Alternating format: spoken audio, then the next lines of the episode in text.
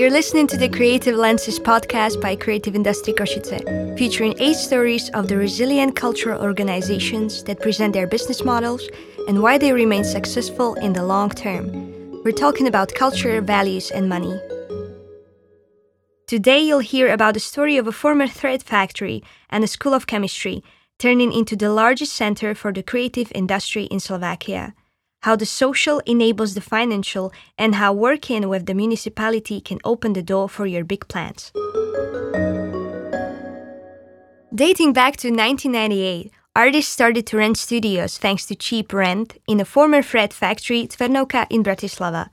15 years later, the number gradually increased up to 200 artists renting studios, and hence, Cvernovka became a significant cultural and social point on the map of Bratislava. When a new owner took over the building in 2015, negotiations to continue building a cultural center started. It was only after they formalized the community and established a foundation, Nadácia, they gained support from a head of regional government. Soon, the 25 year contract was secured on a new building, the Industrial School of Chemistry, where the foundation moved. Cvernovka has seven floors, including artist studios, library, the venue, bakery, shop for artisan with places for seven local producers, a co-working space of 25 companies and 15 freelancers. It also runs artists in residence programs, three festivals a year, and its public program continues to expand.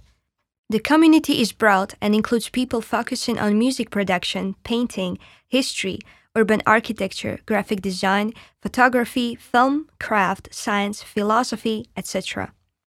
The Foundation's financial resilience is supported by diverse revenue streams. 80% of the income comes from renting studios and the co working space. 20% is fundraised from trusts and foundations, individuals, businesses, EU funding, and such.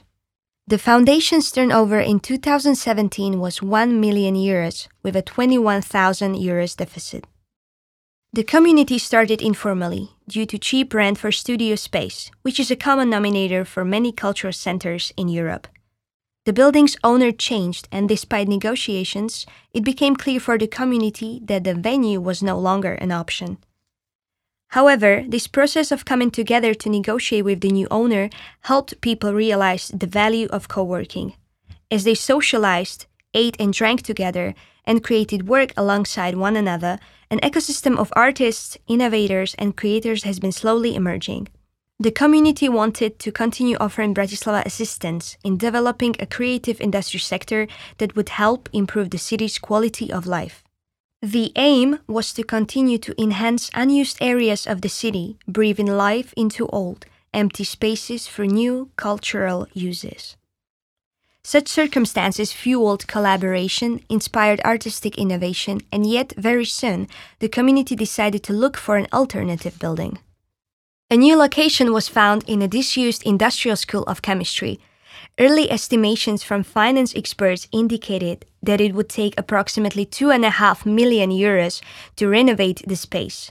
Following six months of extensive fundraising and business planning, the founders secured 350,000 euros from an EU social investment fund and 200,000 from a Slovak private bank.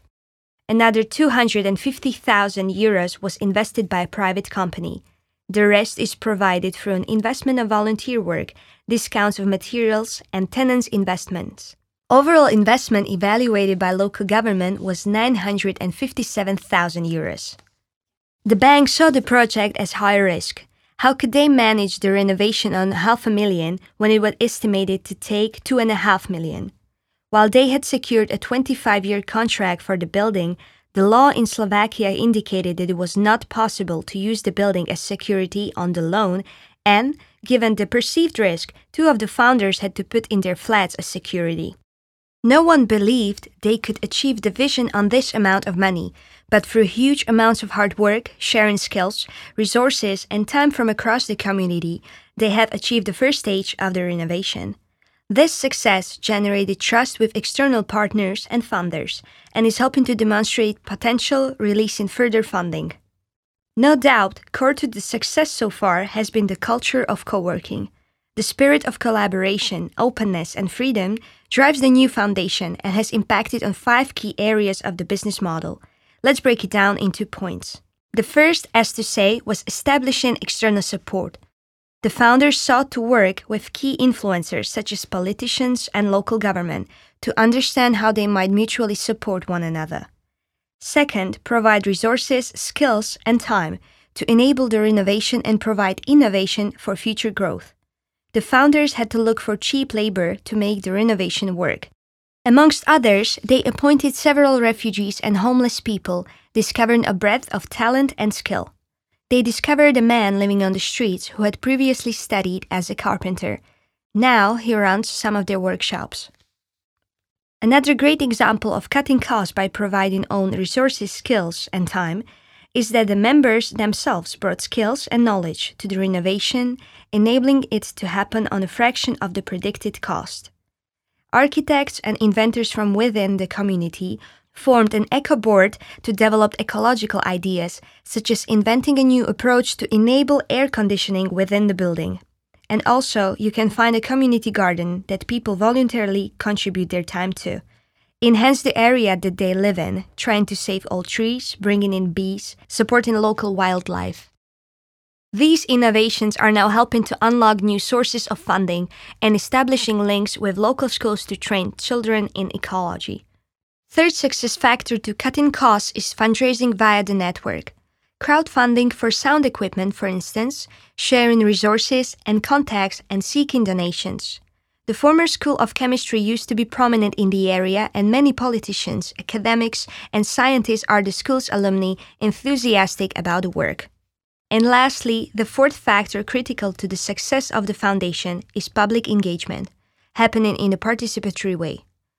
For example, inviting people in for barbecues or for monthly community breakfasts where they present plans, discuss challenges, and hear people's thoughts about the future of the center. This generates new ideas and helps to overcome any concerns people might have about the impact of the conversion. The center has now a great impact for the city.